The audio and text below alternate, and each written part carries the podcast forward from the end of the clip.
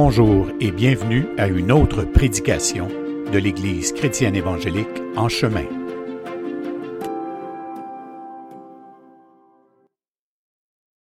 Aujourd'hui, on fait la suite euh, de la suite euh, d'une longue suite finalement, qui a commencé euh, en janvier, il y a un an et demi à peu près. Donc, c'est suite de la lettre aux Romains, on est rendu au chapitre 8, verset 19 20, 21, 22, 23. dans ce secteur-là, on bloque un bout parce que euh, il y a du concentré d'informations qui nécessite qu'on prenne le temps de, bien, de bien regarder ça. Donc, euh, c'est euh, la 51e séance. Peut-être que je vous l'avais dit, mais c'est la 51e partie quand même. Donc, toujours une petite rétrospective de la semaine précédente. on a vu la semaine dernière que le lieu où nous irons passer euh, l'éternité est sans doute et très probablement une planète, une Terre renouvelée, une nouvelle planète Terre. Donc on a vu euh, qu'il y a d'autres scénarios qui expliquent ça. Euh, il y a d'autres façons de le voir. Certains voient un cube flottant dans, dans un firmament imprécis. D'autres ont vu qu'on pouvait flotter sur des nuages. Mais bon, plus précisément, l'Écriture insiste sur la recréation de toutes choses. Et c'est pourquoi Paul euh, mentionne ce qu'il mentionne au verset 19, 20, 21. Et on va voir ça tout à l'heure. Euh, on va relire le texte. Euh, juste avant,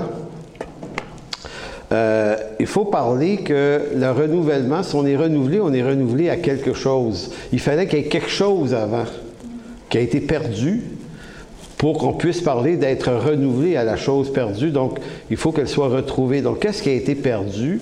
En, fin de compte, c'est euh, la, réalité de l'homme et la femme en Éden. Et euh, c'est intéressant parce que des fois, on pourrait dire, ben, on va être restauré au type de vie qu'il y avait en, Éden avant la chute. Et, euh, et quand on s'intéresse au sujet sur le plan des théologiens, ils ne sont pas tous d'accord avec ça.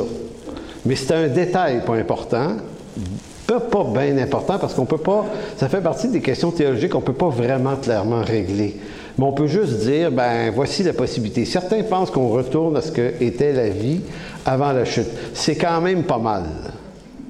Mais certains croient qu'on s'en va vers un Éden mieux. Pourquoi? C'est que la théorie est la suivante c'est que le jardin d'Éden serait, selon plusieurs, un espèce de lieu, on appellerait ça un no man's land, c'est-à-dire le lieu où Adam et Ève sont placés, mais c'est avant le choix. Donc, ils sont mis devant deux arbres, l'arbre de la vie, l'arbre de la connaissance du bien et du mal, et le choix qu'ils vont faire va influencer à la suite des choses. Donc, avoir choisi l'arbre de la connaissance du bien et du mal a eu des répercussions désavantageuses, négatives, la chute. Mais s'ils avaient mangé de l'arbre de la vie, certains disent, ben, est-ce qu'il y aurait eu euh, euh, également des conséquences, mais positives à ça? Donc, est-ce que ça serait Éden plus, mieux? Certains pensent que oui. Maintenant, euh, il n'y a rien de plus à dire là-dessus, parce que bon, vous savez, c'est comme parler de la chose qui n'est pas arrivée. Mais en même temps, on s'en va sur une nouvelle terre et des nouveaux cieux, et ça, ne sera pas qu'un Éden, ça va être euh, une planète euh, entière, euh, selon toute vraisemblance. Donc aujourd'hui, on, se questionne à savoir quelle sera Comment sera cette vie éternelle? Et j'ai trouvé ça intéressant d'en avoir parlé la semaine passée. On a commencé à décrire ça. Puis il y a quelques personnes qui m'ont qui m'ont interpellé là-dessus pour, me dire que ça faisait du bien d'entendre parler de ça. Évidemment, on aime toujours ça, des prédications, en tout cas, c'est intéressant. Mais euh, il y avait comme une instance en disant, ça c'est un sujet qu'on n'entend pas parler souvent. Puis pourtant, c'est le plus grand des voyages qu'on va faire. On va s'en aller quelque part après notre mort ou au retour du Seigneur. Bref, c'est ça. Puis quelle que soit votre posture eschatologique, ça ne change rien qu'on va tous faire un grand voyage. On va tous se retrouver dans un nouvel ordre éternel appelé la nouvelle terre et les nouveaux cieux. Et lorsque l'Écriture nous parle de ça, elle nous en parle avec un langage euh, qu'on appelle un langage figuré et hautement symbolique. En d'autres mots, on, comprend vers où on s'en va, mais à travers un ensemble d'images. Et c'est ça qui est toute la difficulté. Maintenant, euh, Ce qu'on va voir aujourd'hui à partir de Ésaïe 65, un des textes majeurs sur la nouvelle création, c'est le type de langage qu'utilise le prophète Ésaïe et les autres prophètes, parce qu'on aurait pu aller lire Ézéchiel 34. il y a beaucoup, beaucoup de textes qui font la promotion de cette nouvelle terre et de ces nouveaux cieux qui nous en parlent beaucoup. Euh, et l'Ancien Testament, et notamment la partie des prophètes, parle avec un type de langage figuratif. Euh, certains appellent ça le discours apocalyptique, c'est-à-dire c'est une façon dans la culture juive que les Juifs avaient de se dire des choses, et c'est quelque chose qui nous échappe, parce que nous, on est beaucoup, quand on se parle, on se parle très, très directement, on est descriptif dans nos échanges.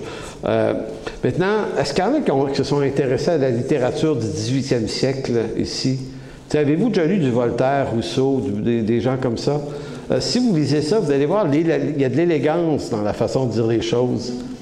Euh, Luther. Luther a écrit un livre qui s'appelle Le Cerf Arbitre. C'est un des livres les plus riches que j'ai lu de ma vie, mais les plus drôles en même temps, parce que Luther avait ce sens de, de l'image, de la figure. En d'autres mots, il, et à un moment il répond à son ennemi euh, théologien qui était Erasme de Rotterdam. Les deux se prennent dans un débat.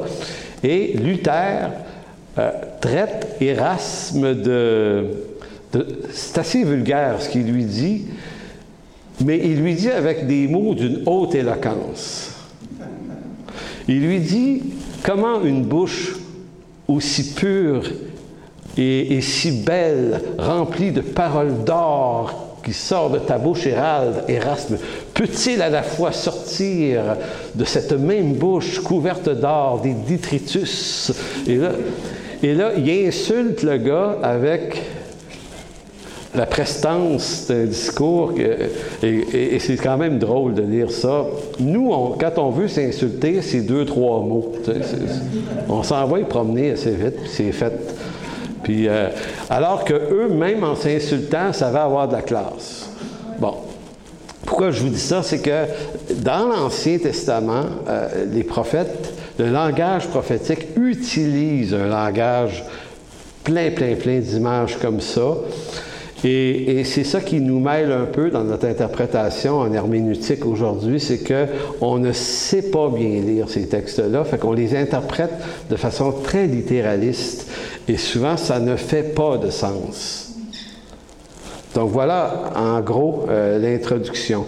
Euh, on va toucher un peu à l'eschatologie aujourd'hui, mais le but, euh, c'est pas de l'eschatologie, c'est pas de la posture eschatologique, peu importe la posture que vous avez, ça change pas grand-chose, sauf que ces textes-là se regardent à travers quand même une lunette eschatologique, c'est-à-dire toute la question prophétique, fin des temps et tout ça.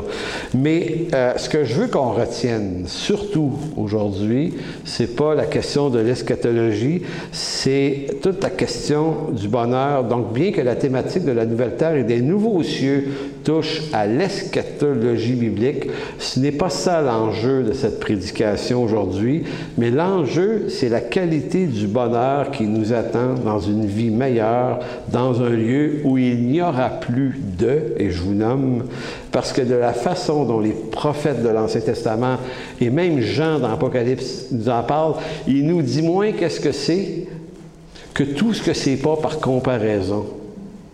Donc, c'est que les prophètes n'ont pas le choix de nous parler par rapport à des euh, référents qu'on comprend. Nous, on vit dans un monde matériel, dans des conditions matérielles et humaines. Donc, comment traduire une réalité spirituelle qui est complètement en dehors de notre temps et de notre forme à nous, nous expliquer ça? Donc, on est obligé d'utiliser un langage d'homme et des comparaisons d'hommes. C'est fréquent. Parce qu'en même temps, si on voulait, quand Paul est allé visiter le troisième ciel, dit-il aux Corinthiens dans sa deuxième lettre, il dit, j'ai vu là des choses ineffables. Et le mot ineffable dans le grec, c'est un mot qui veut dire, j'ai vu ce que je ne peux pas vous expliquer avec des mots d'homme. Il n'y a pas de langage. Donc, on sent qu'il n'a pas vu juste quelque chose de plus beau. Parce que ça, il aurait pu le dire.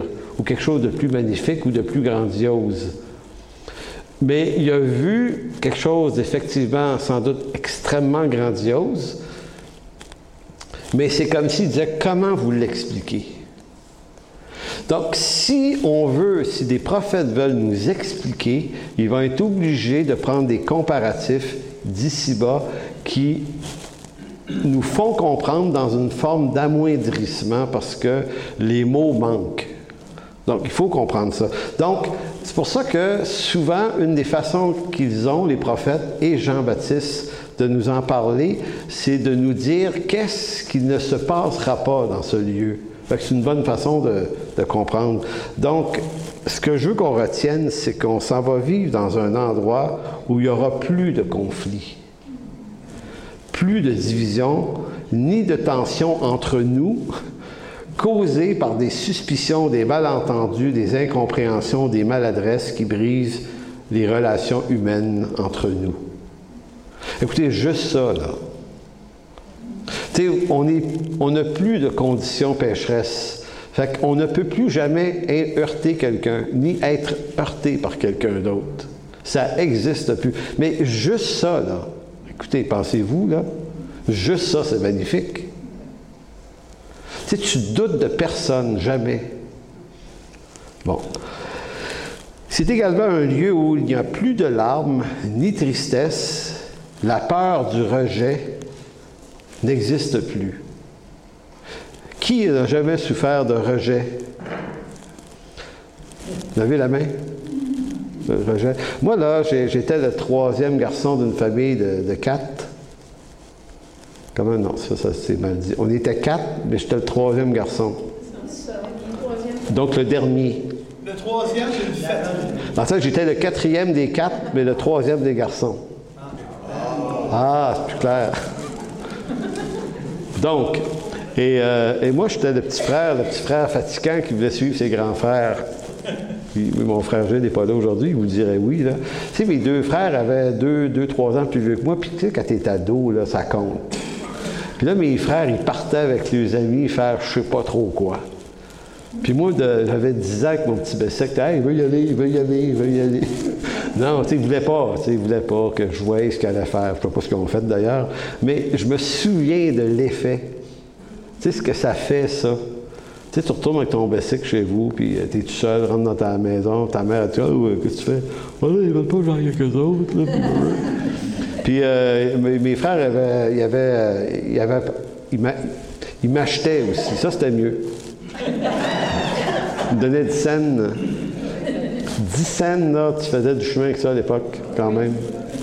Fait que euh, ça sèche tes pleurs un peu, cette affaire-là. Non, mais sérieux, je, me souviens encore de l'émotion. Puis ça, on, vit ça à l'école, on vit ça au travail, on vit ça en famille.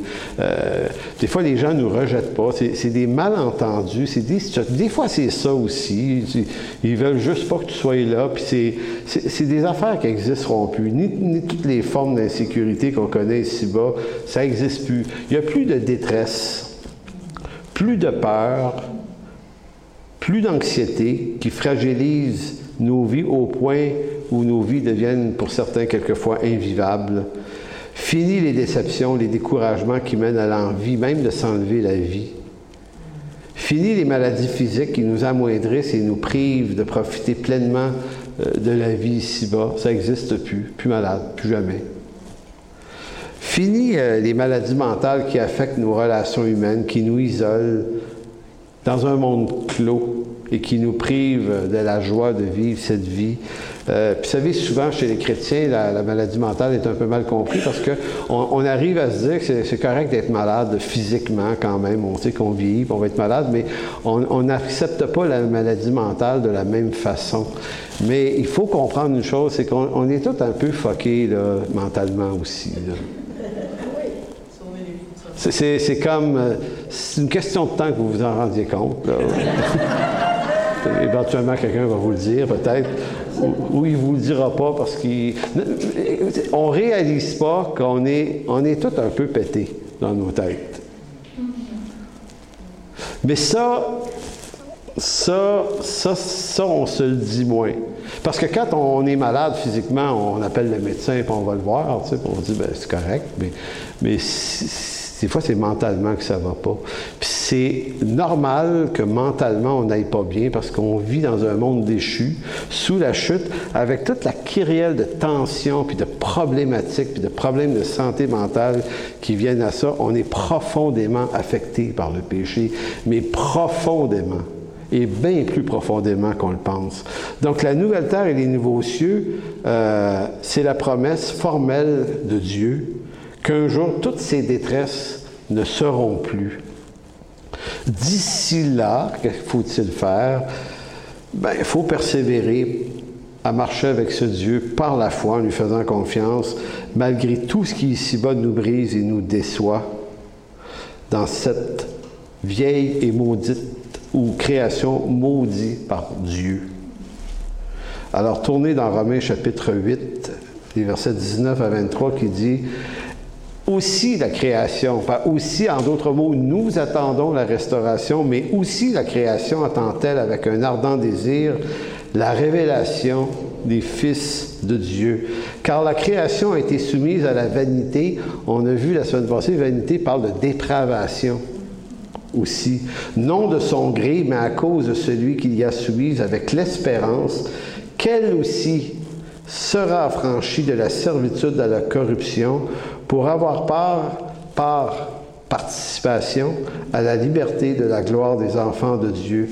Donc, ce qu'on voyait la semaine passée, puis il faut poursuivre un peu dans ça, c'est que on n'est pas juste nous, les humains, sauvés, puis sur une planète avec rien d'autre. Tu sais, comme une espèce de, je sais pas moi, un plancher qui fait le tour, il n'y a rien d'autre, il n'y a pas d'arbre, il n'y a pas de... Une roue d'hamster. Ah, une roue d'hamster. Comprenez-vous, c'est toute la création également qui attend la liberté de la gloire des enfants de Dieu. Donc, elle aussi, elle aussi est restaurée. Euh, et on va voir tout à l'heure de quelle façon Ésaïe 65 en parle. Donc, qu'est-ce que veut dire avoir part à la liberté de la gloire des enfants de Dieu? Donc, on se questionne depuis quelques semaines, c'est quoi la gloire? Parce qu'on a, conclu que ça ne pouvait pas être des, euh, feux d'artifice euh, à l'éternité. Tu sais, c'est spectaculaire, c'est beau, mais je veux dire, euh, au bout d'une couple de millions d'années, tu diras, OK, c'est assez, vu, là. y a-tu d'autres choses? C'est quoi la gloire? Puis la gloire, ben nous, l'Écriture nous, nous l'imagine quelquefois à travers des faisceaux lumineux quand Jésus, sur le monde de la transfiguration, a été littéralement glorifié par son Père. Il était éclatant d'une lumière aveuglante. Donc c'est aussi ça, la gloire de Dieu. Mais c'est pas que ça, parce que lorsque Jésus est revenu dans un corps glorifié après la résurrection, il avait ce, corps qui est son corps éternel à lui. Donc on a vu, en fait, les, apôtres ont vu de quoi ça avait l'air un corps glorifié, ce corps sur la nouvelle terre. Ce corps est venu nous visiter en Jésus-Christ après la résurrection. Et ce qu'on remarque, c'est qu'il n'était pas éclatant de lumière. il était ordinaire, mais extraordinaire à la fois. Il n'était pas bizarre et mystérieux, puisque les, hommes, dans l'évangile de Luc, sur la route d'Emmaüs, si ça avait, eu l'air à un fantôme ou quelque chose d'un peu, il aurait eu peur, c'est sûr. Ah, quelque chose qui n'est pas, euh, qui pas raisonnable matériellement parlant, ça, nous fait shaker solide, non? Euh, fait qu'ils ont, ils ont jasé avec lui, ils ont lunché avec lui, puis c'est quand ils ont mangé avec lui, quand il a brisé le pain, c'est là qu'il l'a reconnu. Et quand il l'a reconnu, c'est étonnant. Là. Puis en même temps, ce, personnage, Jésus, il est disparu devant eux, les laissant seuls. Là, c'est comme. Là, là, une petite frousse, là, ici. Tu sais, il est là, tu parles avec, on mange, pouf, plus là. où? Ben, c'est ça. Il passait à travers les murs, il est apparu aux apôtres, mais il a mangé du poisson avec eux. Donc, euh, et, il y avait des traces, des clous. Il portait les, les, stigmates de la crucifixion. Donc, on sait déjà que, que c'est ça. Puis il n'y a pas de lumière. Il n'est pas lumineux dans cette condition-là. Donc, vous voyez qu'il y a beaucoup de possibilités. Donc, la gloire dans l'Écriture, n'exprime pas forcément un rayonnement spectaculaire, mais elle nous parle également d'une gouvernance, c'est-à-dire l'homme qui entre dans un règne, celui de Jésus-Christ. Régner, c'est gouverner. Donc, on peut dire de roi ou de reine, euh, il n'y en a presque plus aujourd'hui, qu'il y a quelque chose de glorieux à un roi ou une reine d'être élevé sur un trône. Sais, ça attire euh, le respect, cette affaire-là. Puis il y a des gens qui font du village pour euh, aller voir la reine. Puis ils ne la voient jamais, finalement. Là. Tout ce qu'ils voient, c'est des clôtures. Mais bon. Euh, mais, voyez-vous, il y, a, comme quelque chose qui nous fascine. Maintenant, une des particularités de la gloire à laquelle on est appelé, c'est pas juste d'être des espèces de, d'êtres vivants, ressuscités là, qui ne savent pas trop. Non, on est appelé à établir, à faire partie de la, de la gouvernance de ce royaume-là. Si vous allez dans Romains 5, 17,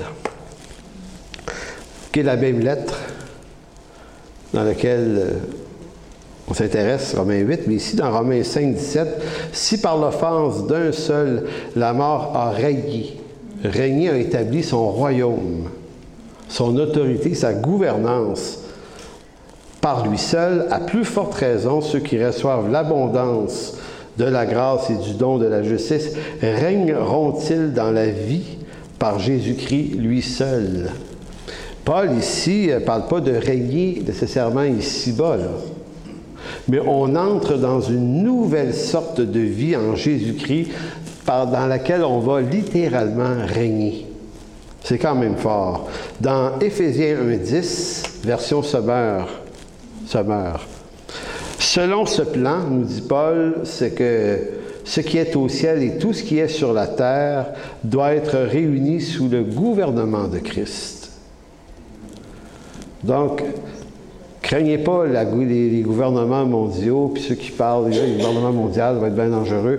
Il y a un seul gouvernement mondial qui va s'établir à la fin des temps, c'est celui de Jésus-Christ. C'est en vue d'une nouvelle terre et des nouveaux cieux. Tous les autres, depuis 4000 ans, ont échoué, puis ils vont continuer d'échouer. Mais le projet va toujours être là, mais c'est une des affaires les moins épeurantes malgré que c'est une des affaires qui fait le plus peur pour des raisons de théologie, malheureusement. Donc, la gouvernance de Christ, elle est établie, elle a commencé son règne à la résurrection de Christ. Et dans le déjà et le pas encore, c'est déjà fait, c'est déjà établi. Ça ne reste pas à être établi, c'est fait. Mais ça va entrer dans son plein couronnement, dans sa plénitude, au retour de Jésus. Ou à moins qu'on décède avant ça, ben, on rentre dans les prémices de cette réalité-là. Le, verbe régner, c'est. Euh, euh, il y, a un mot, il y, a un nom propre en français. Savez-vous c'est quoi le mot qui vient de, du beau grec? Royaume. Basile. Ah oui, la basile, tu vois, la maison. Basile, basiléo veut dire régner. Et il y a des gens qu'on a appelés, ben, il y avait Cré Basile ici au Québec il y a plusieurs années. Donc, euh, il, y a, Saint-Basile aussi, euh, ça arrive sud, hein? Bon, c'est Saint-Basile le Grand. Donc, ça vient, ça vient de ce don-là, Basilius, qui veut dire, euh, ou Basiléo, qui veut dire être un roi ou exercer le pouvoir royal. Maintenant, c'est le verbe que Paul utilise tout le temps dans ses textes, quand il veut dire nous allons régner avec lui, nous allons donc exercer un pouvoir royal avec lui. C'est quand même, et, ça, c'est une partie importante de ce que c'est la gloire de Dieu. Si vous allez dans Apocalypse chapitre 5, versets 9 et 10, pardon, euh, Apocalypse 5, 9 et 10, et c'est important de dire, il faut comprendre comment est écrit le livre de l'Apocalypse. Ce n'est pas un livre chronologique. C'est pas un livre écrit de manière chronologique, hein, parce que dans l'Apocalypse, c'est pas euh, les choses arrivent dans l'ordre des chapitres 4 à, 20, à 22. C'est un livre cyclique, l'Apocalypse. Donc, ce sont des scènes, ce sont des, des euh, il y avait un autre mot que j'utilisais pour dire ça, là, des euh, des fresques, voilà. Ce sont différentes fresques qui nous répètent un peu toujours la même chose. Hein. Ce monde, euh, la persécution, victoire de Christ, règne. Et ça recommence après ça dans plusieurs fresques avec des personnages différents. C'est un livre complexe, Apocalypse, pour cette raison-là. Mais déjà au chapitre 5, euh, il est question qu'on est au ciel pourtant, on dirait, oui, mais c'est au chapitre 22, ça. En fait, c'est au chapitre 5, puis c'est à différents chapitres selon les cycles du livre. Donc, qu'est-ce qu'ils font, les saints au ciel, selon Jean?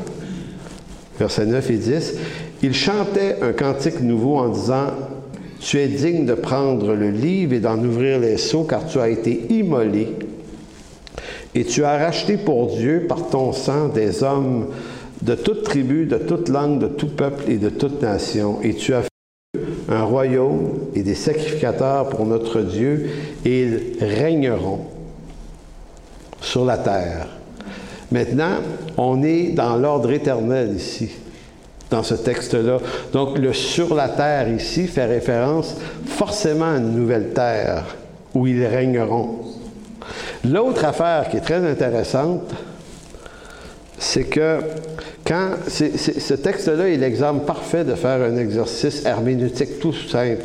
Quand je vous disais tout à l'heure que les auteurs, les prophètes utilisent un langage d'homme figuratif pour nous parler des réalités célestes et du nouvel ordre, c'est que ici, et retenez-le,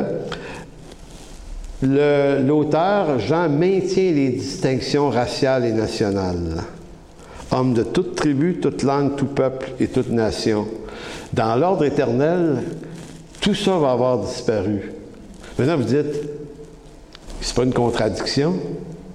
En fait, le langage apocalyptique, figuratif, lui, nous décrit toujours les choses dans un discours comparatif. Il prend ce qui existe ici, puis il nous le replace dans l'ordre éternel. Mais d'autres textes vont préciser l'ordre éternel en disant que bon, ces choses-là seront plus. Vous allez il me semble que c'est une contradiction. C'est pas une contradiction, c'est un type de langage. Si le langage est descriptif, il n'utiliserait pas langue, tribu et, nation. Mais s'il est comparatif, il va comparer. Forcément, c'est fort. Regardez, la, preuve, c'est le verset 10. Nous serions des sacrificateurs pour Dieu. Maintenant, qu'est-ce qui est la fonction d'un sacrificateur? D'offrir un sacrifice. Donc, de tuer des animaux. Donc, nous sommes à la hauteur des sacrificateurs, mais est-ce qu'on s'en va passer l'éternité à tuer des animaux? Pour Dieu. Non. Pourquoi il y a plus Parce que après le sacrifice de Christ, il ne peut plus y avoir de sacrifice d'expiation, ni aucune autre forme de sacrifice. C'est ce que la lettre aux Hébreux se tue à nous dire. Retourner à des sacrifices, ce serait une abomination. Maintenant, pourquoi Jean dit oui, mais nous serons des sacrificateurs dans ce nouvel ordre? Bien, c'est figuratif. Il est en train de montrer, le, en d'autres mots, c'est la comparaison du rang qu'on a actuellement par rapport à un rang très élevé devant Dieu. Le sacrificateur, c'était la fonction de l'homme la plus élevée qu'on ne pouvait pas trouver sur terre dans l'Ancien Testament. Aucun homme, sinon le souverain sacrificateur, ne pouvait entrer dans le lieu très saint une fois l'an. Je ne sais pas si vous voyez, c'est comme si Jean disait, il n'y a personne de plus élevé en dignité. Donc, nous serons tous. Donc, c'est par comparaison. Et nous régnerons sur la terre. Dans Apocalypse 22, versets 1 à 4, euh, Apocalypse 22, 1 à 4, et il me montra un, un fleuve d'eau de la vie limpide comme du cristal qui sortait du trône de Dieu et de l'agneau. Euh, j'espère que vous voyez les figures là. Parce que, c'est un fleuve qui sort d'un agneau, c'est comme pas possible. Mais si vous comprenez le langage figuré, le fleuve, c'est toute la qualité de la vie qui vient de l'agneau immolé ressuscité. Par lui, on a la vie. C'est des fleuves d'eau vive, cette affaire-là. Au milieu de la place de la ville et sur les deux bords du fleuve, il y avait un arbre de vie produisant douze fois les fruits, rendant son fruit chaque mois, chaque mois. Et, euh, et, dont les feuillages servaient à la guérison des nations. Il n'y aura plus d'anathème. Le trône de Dieu et de l'agneau sera dans la ville. Ses serviteurs le serviront et verront sa face et son nom sera sur leur front. Il n'y aura plus de nuit, ils n'auront plus besoin ni de lampe ni de lumière, car le Seigneur Dieu les éclairera. Et, ça se termine encore avec l'expression, et ils régneront au siècle des siècles. Donc l'expression régner revient dans le langage de Jean, revient dans le langage de Paul, et elle revient dans le langage des prophètes de l'Ancien Testament, comme on a dit, basuléo, Basileo, pardon, c'est cette fonction royale que nous allons exercer. Donc, euh, au chapitre 5, le chapitre 5 nous décrit, d'Apocalypse nous décrit l'action comme étant sur la terre, et au chapitre 22 nous, nous parle de régner pour les siècles des siècles.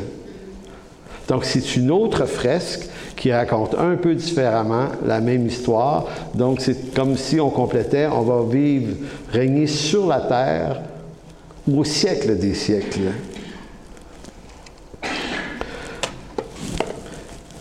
La nouvelle terre et les nouveaux cieux. Donc là, on se rapproche d'Ésaïe 65. Il faut absolument que j'aille le temps de me rendre jusqu'au bout de cette prédication-là, parce que ça ne peut pas se faire en deux shots.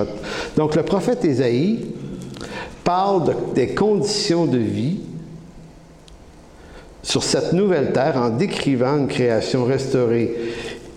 Il s'agit de l'activité des hommes dans des conditions exceptionnelles. Sa description, là, quand on va le lire, c'est pour ça que je vous fais une petite instruction pour se préparer à la lecture.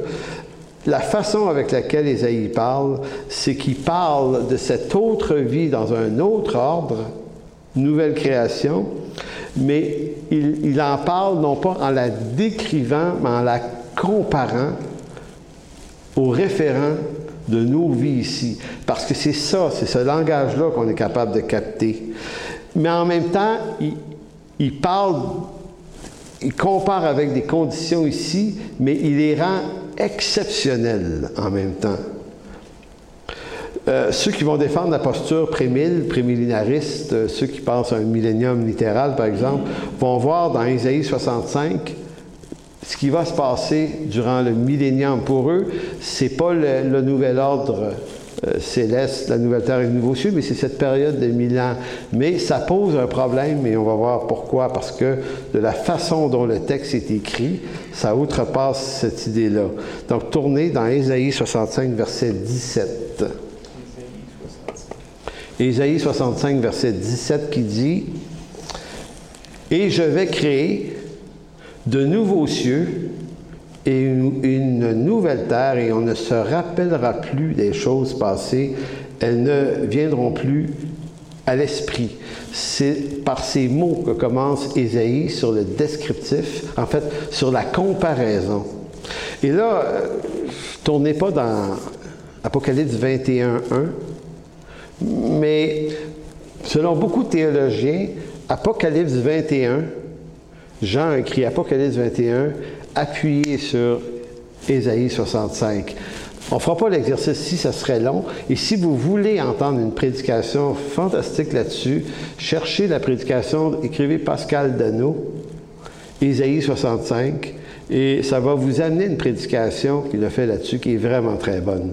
Euh, je ne vais pas la répéter, allez écouter la sienne, mais lui, il monte un tableau où il met Ésaïe 65 d'un bord, puis Apocalypse 21, puis il montre les, relations. Puis là, on comprend que Jean a écrit son Apocalypse 21 sur le modèle de Ésaïe 65. En d'autres mots, l'inspiration des prophètes, c'est pas quelque chose qui vient de nulle part, un peu n'importe comment. C'est très, très, très ordonné par le Saint-Esprit.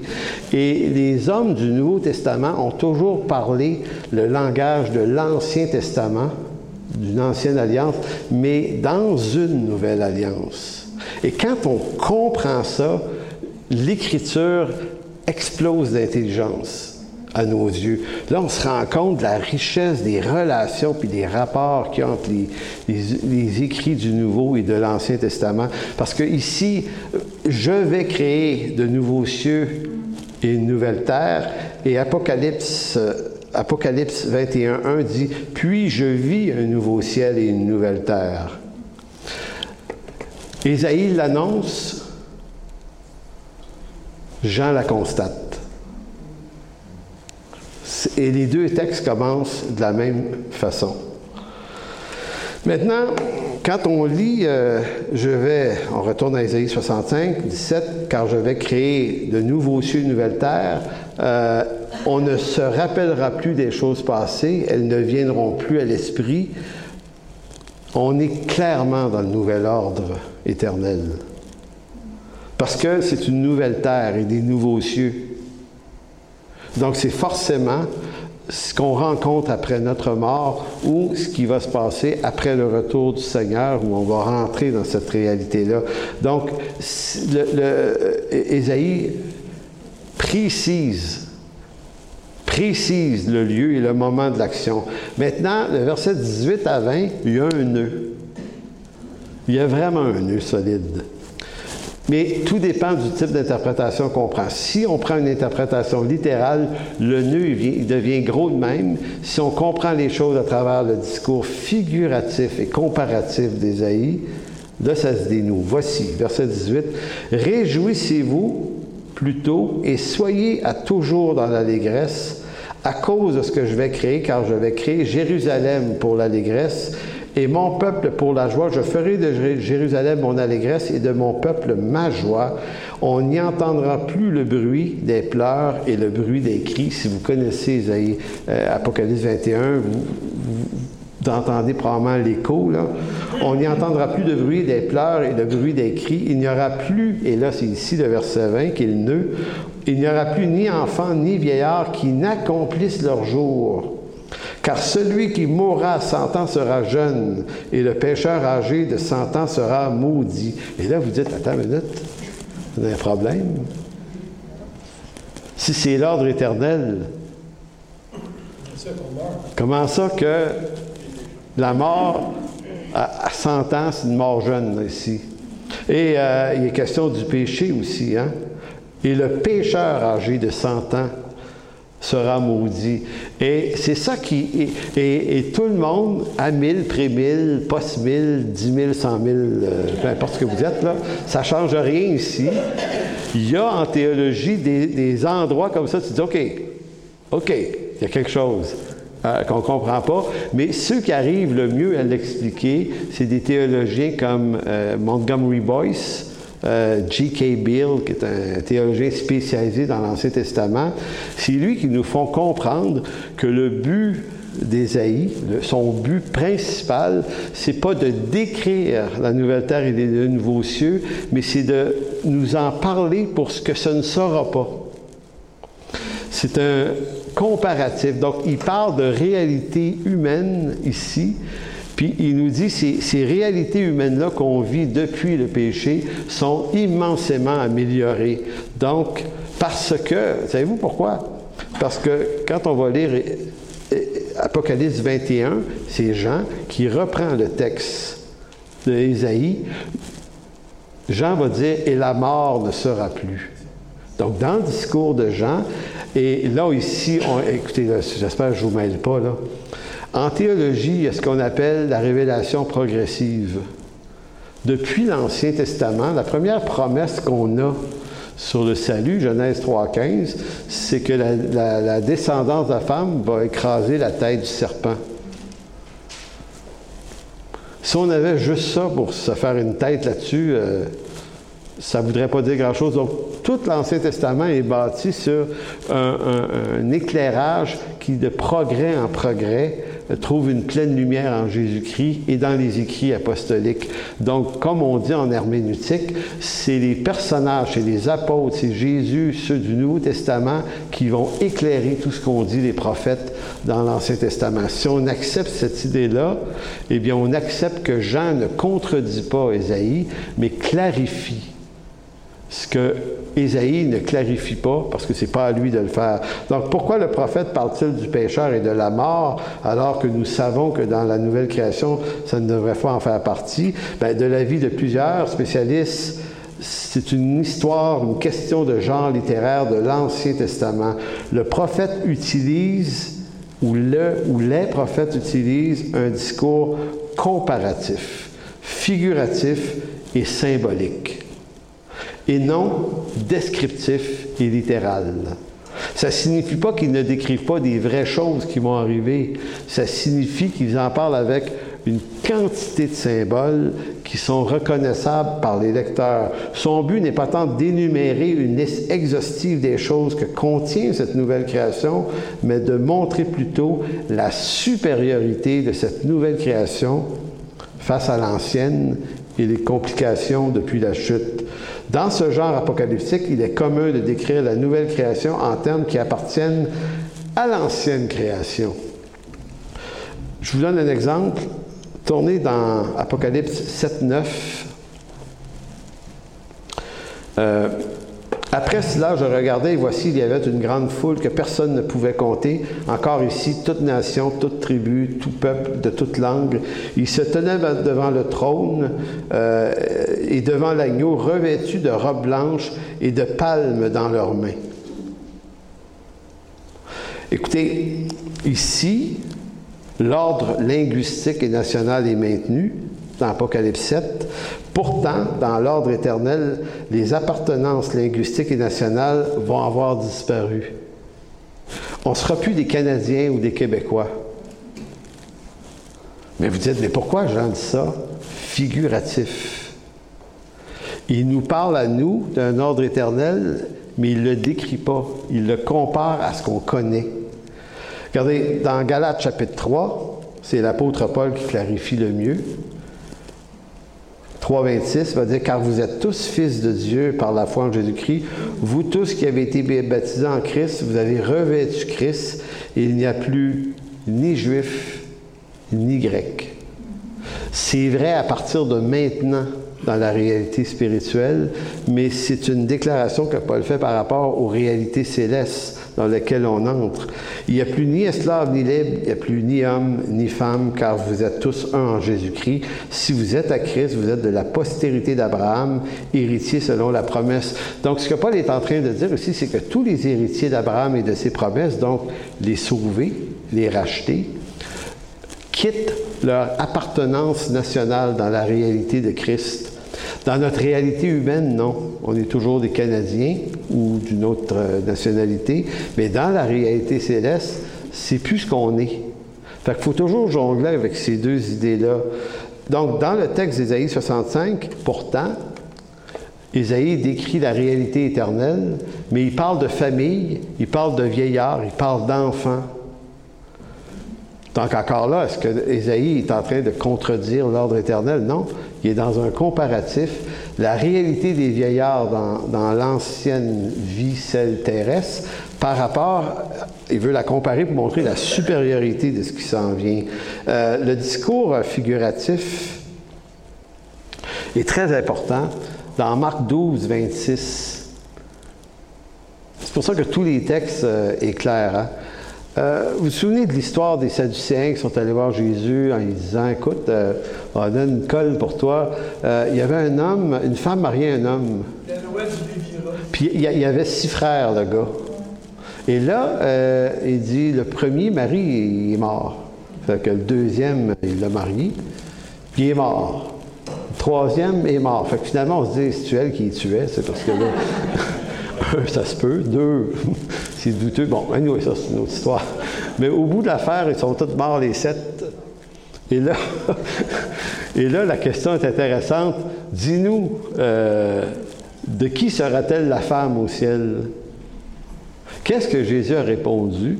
Il dit, à la résurrection des morts, les hommes ne prendront point de femmes, ni les femmes de Marie, mais ils seront comme des anges dans les cieux. Donc, Paul fait disparaître hommes, femmes, grecs, juifs, païens, tout ça.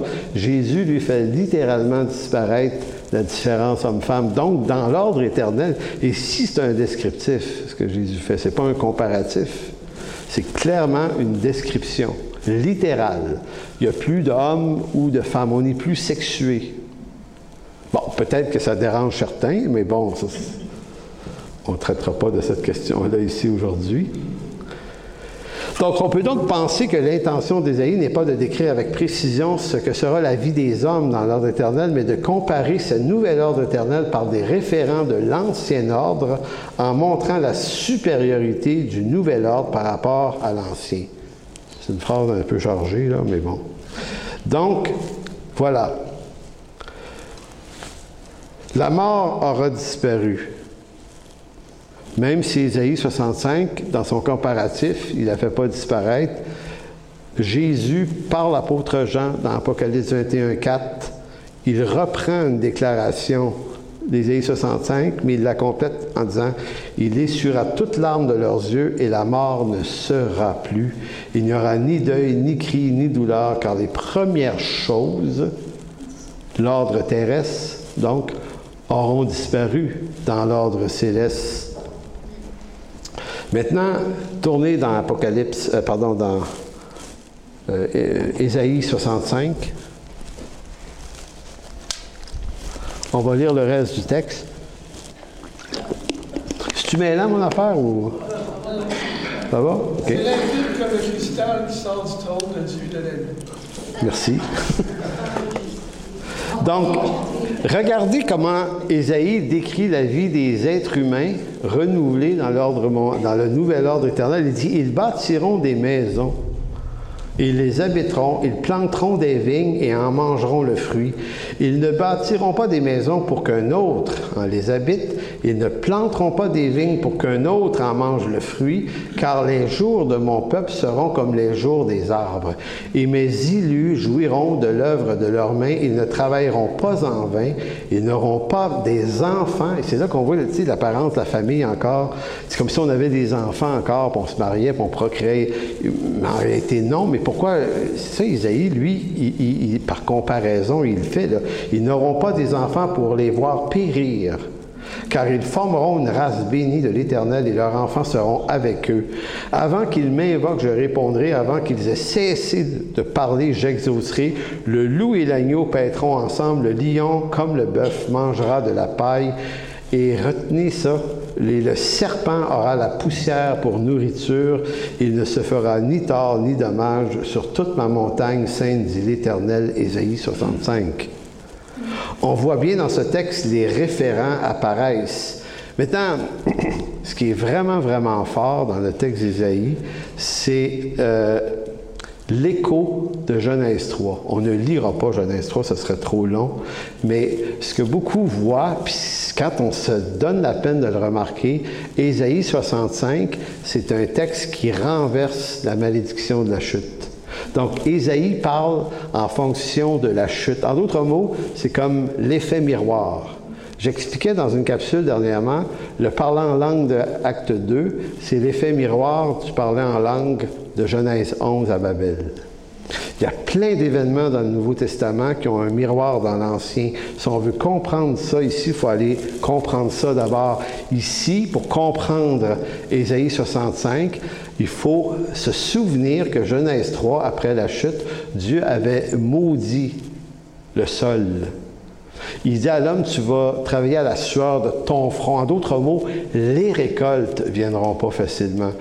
Tu sais, les femmes vont, souffrir par accouchement. Maintenant, quand on, reprend le texte ici, euh, les arbres vont produire. En d'autres mots, c'est la contre-malédiction, c'est la restauration de la malédiction, ce qui montre toute la force euh, du discours figuratif et comparatif. Bon, donc c'est pour ça qu'on dit qu'il faut éviter d'adopter le langage littéraliste quand on lit ça, pour comprendre à quoi Ésaïe. Donc, il faut se mettre dans les bottines d'Ésaïe. Il, il, parlait à partir de quoi, lui? Donc, évidemment, il, utilise un discours figuratif. Je vais vous donner un exemple dans, dans, Marc 13. En fait, c'est Matthieu, hein, tu m'as dit, Matthieu 13. Matthieu 13, 43.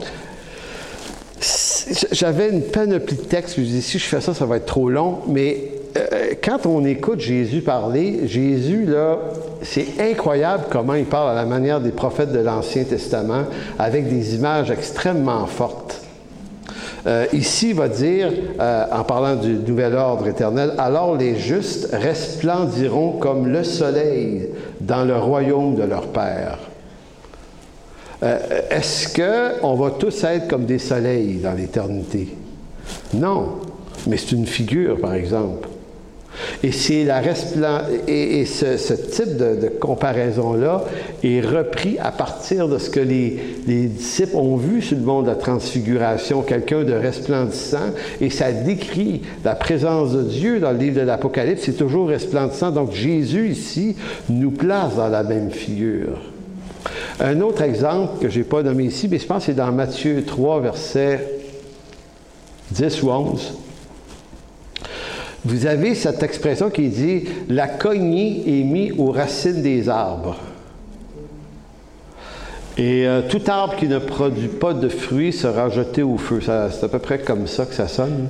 Et puis, euh, maintenant, est-ce que Jésus nous parle d'agriculture dans ce texte? Non. Pourtant, pourtant, il parle d'arbres. La cognée, c'est une hache là, pour couper les racines. Donc, c'est ça le, type de langage, la façon avec laquelle les Hébreux se parlaient, c'est beaucoup, beaucoup avec des images qu'à première vue n'ont pas rapport avec ce qu'on est réellement en train de dire. Donc, si on ne veut pas accepter ce type de langage-là, ben, on ne comprend pas grand-chose. Maintenant, en conclusion, en terminant, que l'on soit à 1000, près 1000, possible, 1000, euh, je dis 10 000, 100 000, euh, comme vous voulez, euh, je veux seulement conclure sur une idée qui me paraît plus importante que les postures d'interprétation que nous adoptons en théologie. Puis je suis pas en train de dire que les postures n'ont pas d'importance. Je suis en train de dire que des fois, on met ça en périphérie parce que quelque chose d'autre est plus important que ça.